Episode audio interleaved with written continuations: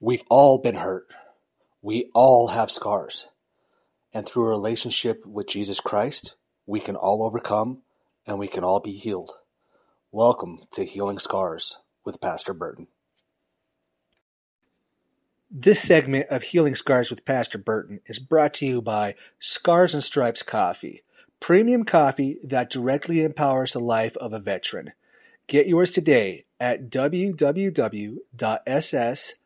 coffee forward slash Rominger. That's www.ss.coffee forward slash R O M I N G E R. Hey guys, welcome back, everyone. You know, sometimes life just sucks. It does. You know, you think you're doing everything right but things just don't seem to be going your way. You start to get frustrated. What did I do wrong? Why can't I seem to get a break? Where's God in all this? You know, we're led to believe that when you do the right things, that everything will fall in line, that karma will somehow boomerang those good deeds back to you. Let me tell you something. That's not biblical. You can do all the good things you can think of and be one of the best people on the planet. Good works won't get you into heaven, nor do they grant you what you want here on earth like some kind of a, an allowance from the Father. As the old idiom goes, the road to hell is paved with good intentions. Let me tell you something else. Karma is not biblical either. There's no such thing. No such thing. In fact, the Bible tells us that life isn't going to be fair. All the way from the beginning, all the way back in Genesis. As early as Genesis chapter 35, verses 9 through 10. The Bible tells us that God changed Jacob's name to Israel, meaning he struggles with God. So, whenever you hear about the country of Israel, that's something to keep in mind. He struggles with God. This is a firm reminder to Israel that even though his life would have struggles, God was right there with him. You know, people get hung up on this notion that if they go to church, they get baptized, they call themselves a Christian, that suddenly everything is going to be all right. That they're going to see a bright light coming from above, like Joliet Jake and the Blues Brothers, and suddenly they can't be touched because they're on a mission from God. And then they're disappointed because things are still tough. Jacob's new name of Israel was a tribute to the fact that he still desired to stay close to God in spite of the many difficulties that arose in his life, and there were many. See, bad things are going to happen. Matter of fact, life's going to be downright painful sometimes. Don't let what's going on in that storm control you to the point that you take your eyes off of God. Instead, look at these as opportunities to grow. To grow personally in your relationship with God. Take these problems, set them at His feet, tell Him how you're feeling, and trust that He will help you overcome them. Now, at this point, we need to ask ourselves Are you disappointed because you're not getting what you want? And then ask yourself if what you want glorifies God or yourself. I'm going to repeat that. Does what you want glorify God or yourself? Keep that question in mind. We're going to come back to it. We're going to start with the first question here. So, are you disappointed because you're not getting what you want? In response to this question, in response to the first question, the Bible tells us in Philippians chapter 4, verse 19. All right, so uh, we're looking at Philippians chapter 4, verse 19. The Bible says, And my God will meet all your needs according to the riches of his glory in Jesus Christ. The word is telling us that we can trust God to meet our needs. There is a distinct difference between needs and wants. The Bible doesn't say God was, will give us our wants. We won't always get what we want, but we will get what we need.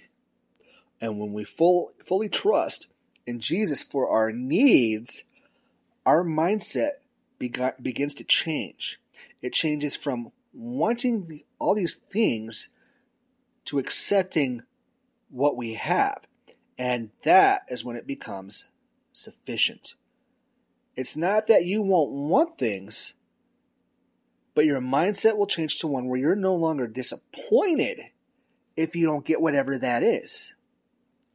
Now, for those of you who are following along in your Bible or your Bible app, turn to 2 Corinthians chapter 12. We're going to be looking at verses 9 through 10. So 2 Corinthians chapter 12, verses 9 through 10. The Bible says, But he said to me, My grace is sufficient for you, for my power is made perfect in weakness. Therefore, I will boast all the more gladly about my weaknesses, so that Christ's power may rest on me.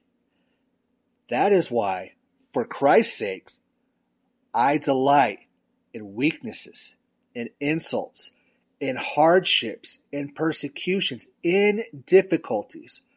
For when I am weak, then I am strong so Paul Paul had been praying and talking to God for a while. He he had uh, the, this ailment that he was dealing with, and he was asking God to remove it from him. Matter of fact, he he referred to it as a thorn in his side.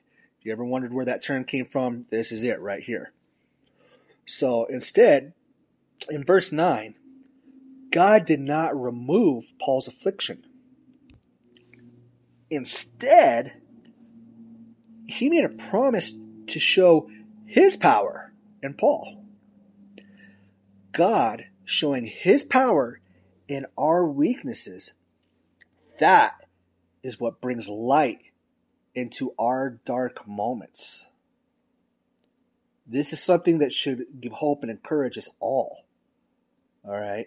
That you know that's that's that light at the end of the tunnel that they talk about right there. You know, it's it's a reminder things are going to be okay. It's also a reminder that when we recognize our own weakness, that we should depend on God to help us with them. When we admit these weaknesses, we are confirming and testifying to God's strength in our lives. That's our testimony.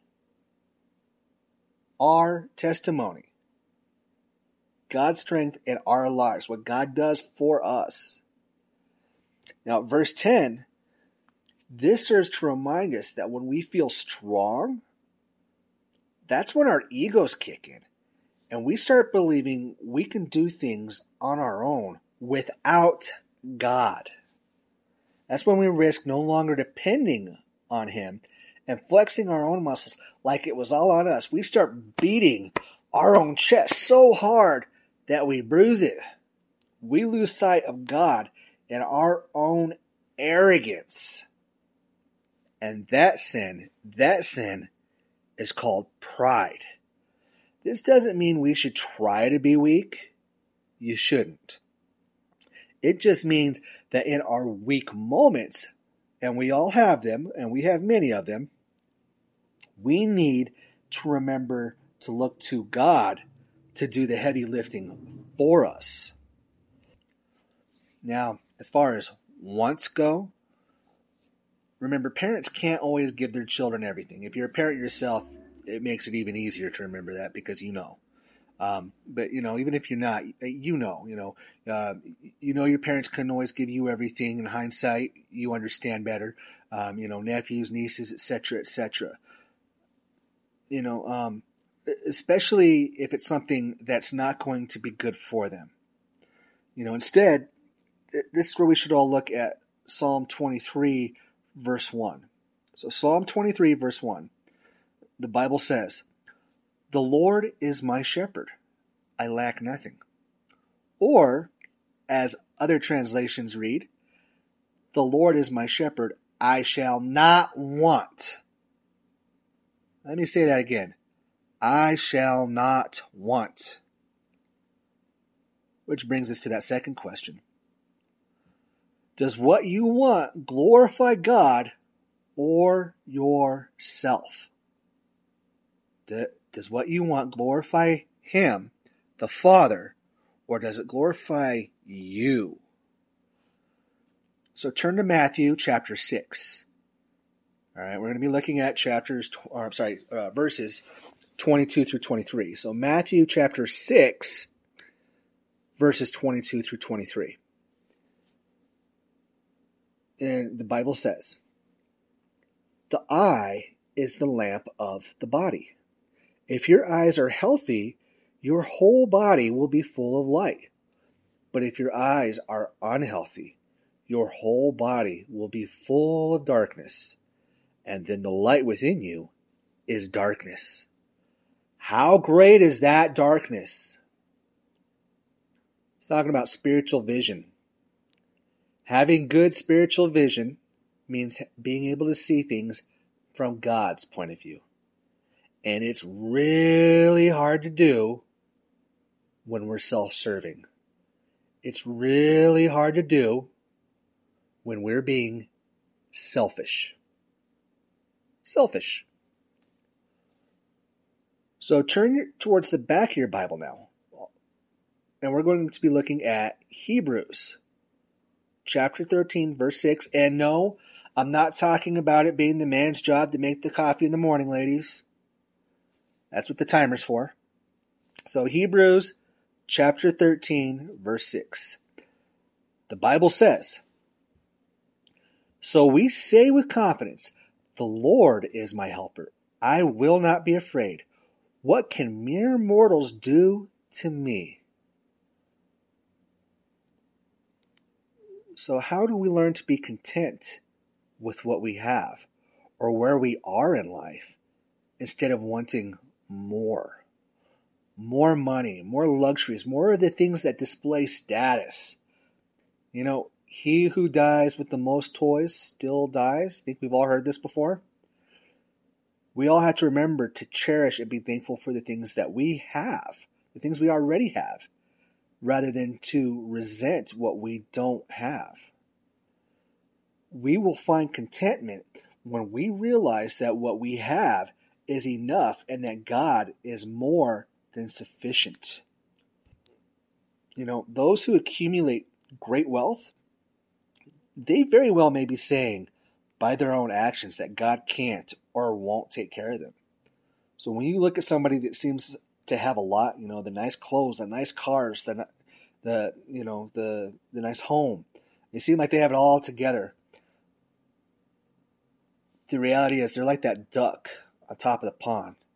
On top they look very cool, very relaxed, but underneath it those feet are going a million miles an hour. You know, the reality is they may well be be struggling to afford that front that they're putting up, a front that really doesn't matter because they're spiritually dead. You know, we've all heard that saying, more money, more problems. And it really doesn't matter how much is something you have when you give way to anxiety and other insecurities because these are the things that lead to the love of money and the lack of empathy or caring for your fellow man. You know, I'll remind you, money isn't the sin. It's the love of it that is.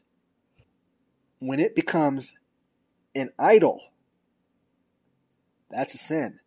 Many don't even realize that they're chasing it because they're blinded by the sin. They're blinded by their own sin.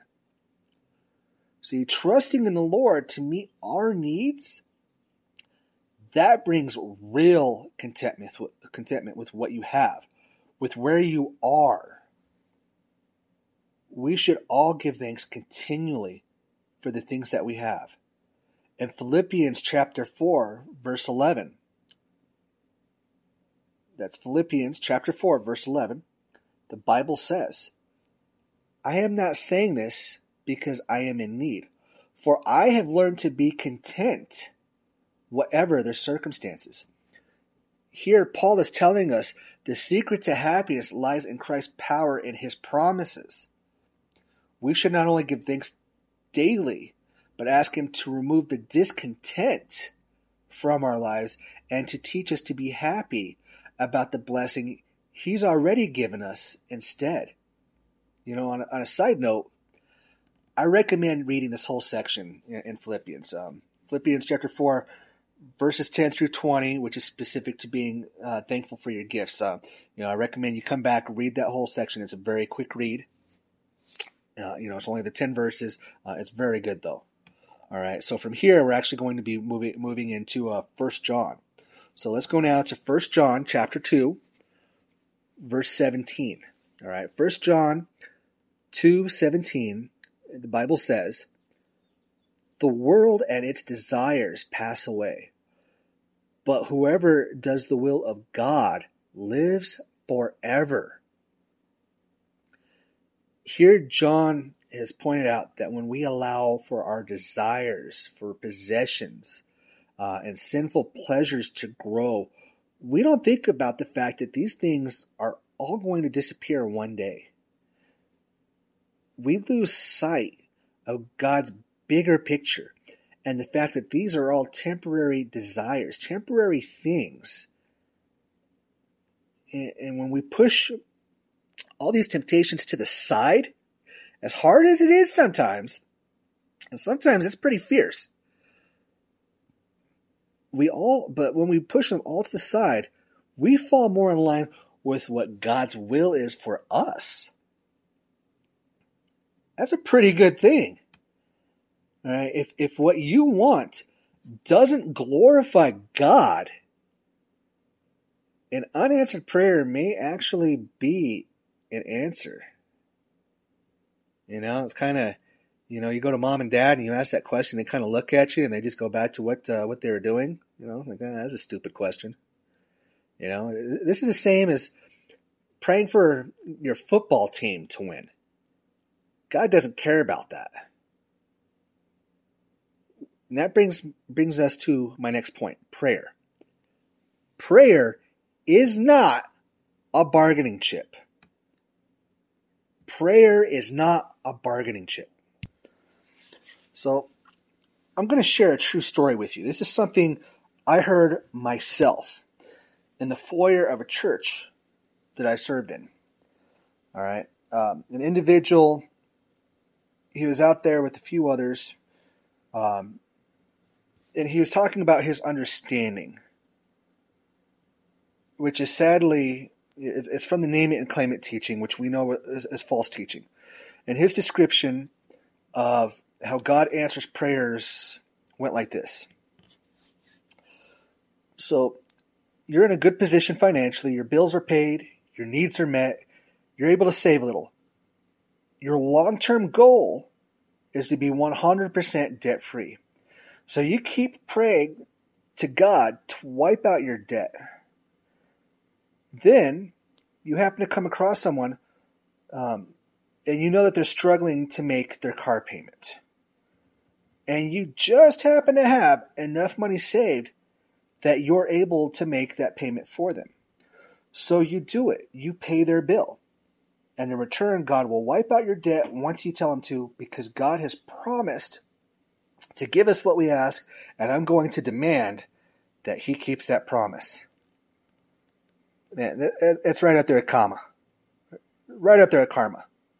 Who is he or anyone to, to demand anything of God? You know, and sadly, he's not alone.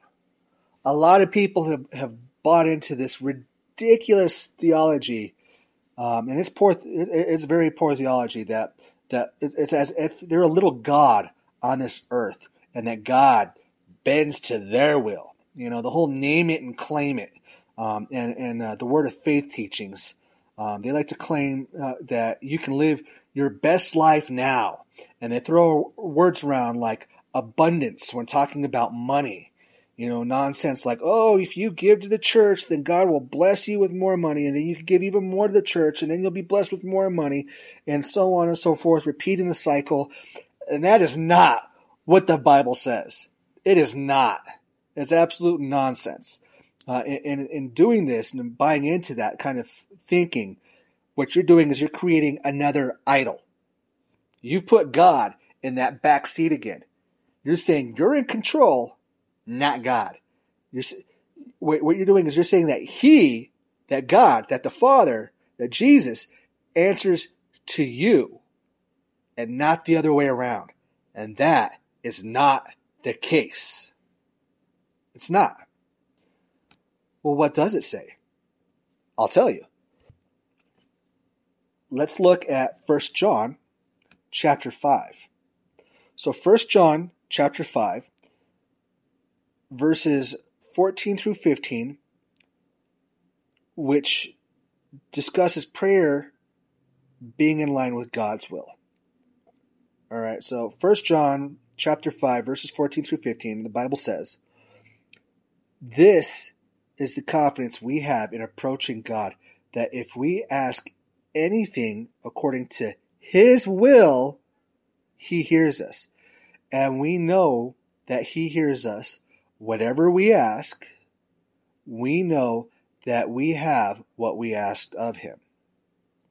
Let's also look at Luke 11, chapter, I'm sorry, verses 9 through 13. I keep saying chapter today. Why, is it? So Luke chapter 11, verses 9 through 13. Because bo- both of these, but you know, that 1 John 5, 14 through 15, and Luke 11, 9 through 13, they both go hand in hand.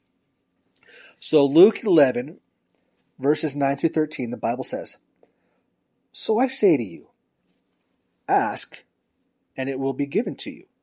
Seek, and you will find. Knock, and the door will be opened for you. For everyone who asks receives, the one who seeks finds, the one who knows the door will be open. Which of you fathers, if your son asks for a fish, will give him a snake instead? Or if he asks for an egg, will give him a scorpion? If you then, though you are evil, know how to give good gifts to your children, how much more will your Father in heaven give the Holy Spirit to those who ask him? So, both of these verses are often misunderstood as promises that you will get anything that you ask for. And that is not what either one of these verses is saying when you look at the context. Look at the context. The Bible has it spelled out that we should pray for what pleases the Lord. Not what pleases us, but what pleases the Lord. Remember when I asked you earlier if what you want glorifies God or yourself? This is why, right here, when we talk to God, we shouldn't be demanding anything. We shouldn't be bargaining. You, you know that prayer, Lord, if you do this for me this one time, then I'll swear off this forever. And of course, that prayer is absolute baloney. We all know it. Instead, what we should be asking of God is what He wants for us. And when we talk to Him about the things that are in alignment with what He wants for us, then, then He will give us the answers that we're looking for. Now, sometimes, not as often, but sometimes, the answer to a prayer is delayed. We see this in Daniel chapter 10. So, if you go to Daniel chapter 10, verses 12 through 13, the Bible says, Then he continued, Do not be afraid, Daniel, since the first day that you set your mind to gain understanding and to humble yourself before your God, your words were heard, and I have come in response to them. But the prince of the Persian kingdom resisted me twenty one days. Then Michael, one of the chief princes, came to help me, because I was detained there with the king of Persia. So here, God sent a response to Daniel's prayer. D- Daniel had been fasting and praying day in and day out.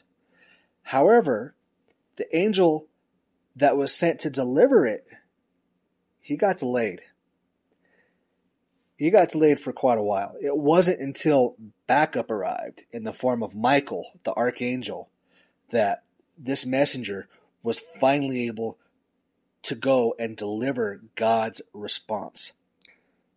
Sometimes the answers take longer than we expect them to to arrive. And it's because a spiritual battle is going on all around us. All around us.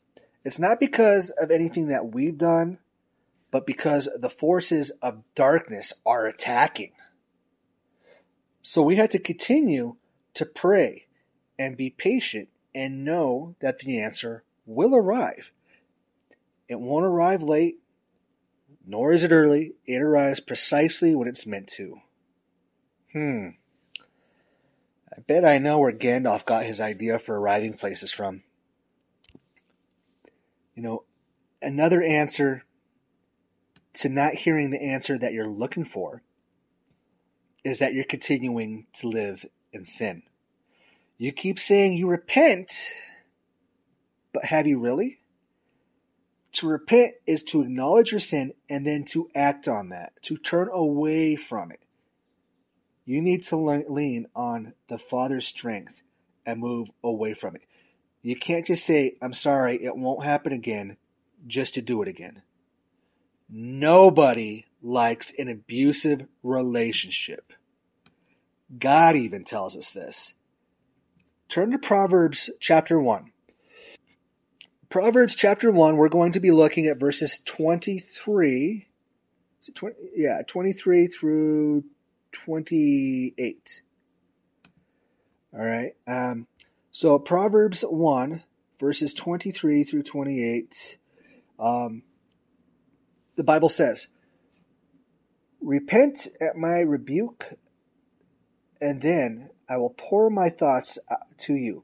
I will make known to you my teachings.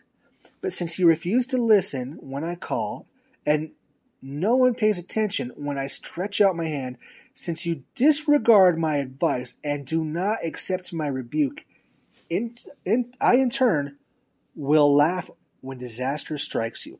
I will mock when calamity overtakes you like a storm. When disaster sweeps over you like a whirlwind. When distress and trouble overwhelm you. Then they will call to me, but I will not answer. They will look for me, but will not find me, since they hated knowledge and did not choose to fear the Lord, since they would not accept my advice and spurned my rebuke. They will eat the fruit of their ways and be filled with the fruit of their schemes, for the waywardness of the simple will kill them and the complacency of fools will destroy them. But whoever listens to me will live in safety and be at ease without fear of harm. I know that's a lot. And, again, in Proverbs chapter 16, verse 29, so Proverbs 16, 29, the Bible says, The Lord is far from the wicked but he hears the prayer of the righteous. Like any parent, God's telling us what we need to hear. And in our childish way, we either listen or we don't. We choose, we make the choice. It's just like a parent telling a child, you better stop or something's going to happen. And they don't listen. and that consequence comes. And then they and all the other adults in the room go, ha ha ha, I told you so, ha ha. Our Father is reaching out His hand and saying, take it. And we keep slapping it away. His warning is that if we keep slapping that hand away, He's going to stop offering it. That we need to listen and stop sinning. See, it's, it's, it's pride again. Our pride, our sin is blinding us from what is right. It's hardening our hearts against the only one that can really help us. We keep going back to that sin, that drink, that slot machine, that bedroom, that bed with someone who isn't your spouse, whatever that sin is. See, you can't rebuke the demons in your life and then keep opening the door for them to come back. You're like, oh, I just kidding, guys, come on back. See, that's what's blocking your answer. You can't ask for something and then continually go back to it. Instead, we need to identify that sin and turn from it. That is what repentance is. Repentance is change. It is a change. We also need to ask God to help us because we can't overcome our sin without Him. He's just waiting for us to get out of our own way, humble ourselves, and come back to Him. Being the good parent that He is, He'll help us in our needs. We just have to choose Him over ourselves. We have to choose Him over ourselves. You know, one of the biggest hindrances in our relationship with God is ourselves. I know I've mentioned a number since today, but the ongoing theme here, I'm sure you noticed, is pride. We are our own worst enemy. As much as we like to say, the devil made me do it, there's plenty of times when he didn't need to. We did it for him. Just like the men we are looking at in our Reluctant Leader series, and so many others throughout the Bible and throughout history we just need to get out of our own way. We need to be humble and go to God with our problems and ask Him to help us to resolve them. And when we have the answer, even if we don't like that answer, we need to move forward on it. God's given us our marching orders. That's what that is. That answer, like it or not, that is the answer. Start moving forward. Getting an answer from the Lord can be a long wait. So even though life sucks sometimes, we need to be patient.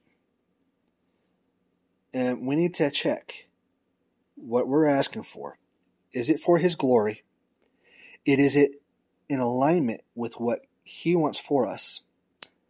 And finally, are we living obediently or are we living in sin? Thank you for tuning in to Healing Scars with Pastor Burton.